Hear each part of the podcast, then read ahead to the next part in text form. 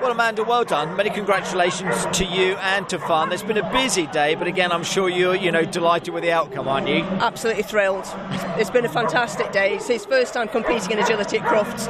It's only his second year doing agility. He's only two and a half, so yeah, it's been fantastic. Got a good future, Fun, you think, then, yeah?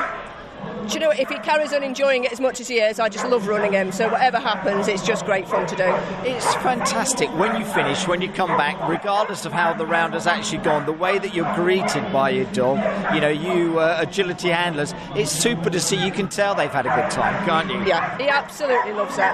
He's um, the third Duck Tolling Retriever I've run at Crufts, and they've all done exactly the same. They just get on that green carpet and they go up a level, and they just love the atmosphere, the crowd, everything. It's super. I was saying to Haley, it seems to have changed. I've been coming to Crufts now for about 10 years.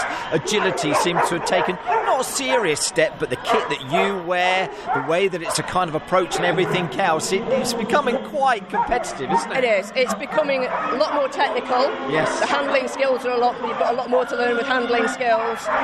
The, the joy of running your dog in agility hasn't changed, but yeah, the courses have got more challenging. It, it has gone up a level, but it just makes it more interesting and more, more enjoyable, really. Give someone an idea how many hours you have to dedicate to this, though, as a canine sport, you and to, to fun.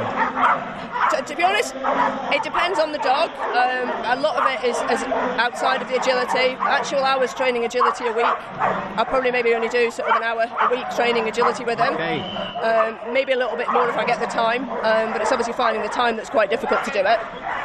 I was trying um, to think where you go as well. Where do you actually go? Because obviously you've got this wonderful arena yeah. here across the I'm, I'm really lucky. Um, I got I train and I run a dog training school as well, and we've got really great facilities. We've got um, quite close to where I live. It's a purpose-built dog arena with a uh, outdoor equestrian type surface, but it's indoors over the winter. We've got um, field in the summer. Um, so that's fantastic. Great, good quality equipment, and that's what it really means. Is it, it's for me, it's it's not about how much you train; it's about the quality of what you're training. The training as yeah, well. Exactly. Yeah, it's, yeah, it's making sure that you, you're, you're training the right things. You're not just running your dog round and round. You're actually selecting what skills you're going to work on. You know, occasionally we don't generally do full courses when we're training. We'll just do short sequences, work on different skill sets.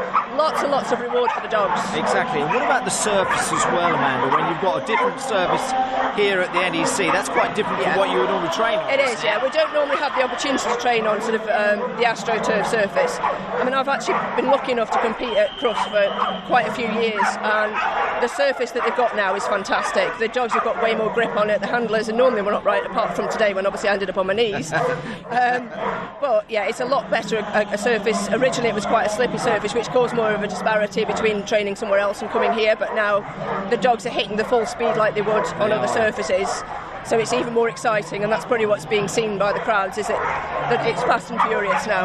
I was saying to Haley, you'd recommend this sport to anyone, wouldn't, you think? Yes, yeah, I would. If you've I got a dog, it doesn't matter. Like no, say, if it's no, not a collie. I mean, like I say, we run training classes. We don't have a lot of collies actually. We have a lot of other breeds that do it. We have we teach to competition standard, but there are a lot of people that we train with who just want to come out once a week and do something with their dogs. It's a great thing for people to get involved in. You know, all you need is, a, is your dog and you and, and toys and treats and away you can go in the right classes. Great fun, great exercise for you and for the dog. It is, well, yeah. Mentally stimulating for the yeah, dogs as well. Really keeps them it thinking. Certainly is as well. It's great to watch and to say well done to you. And Thank you very much. Thank you. Thank, Thank you. you.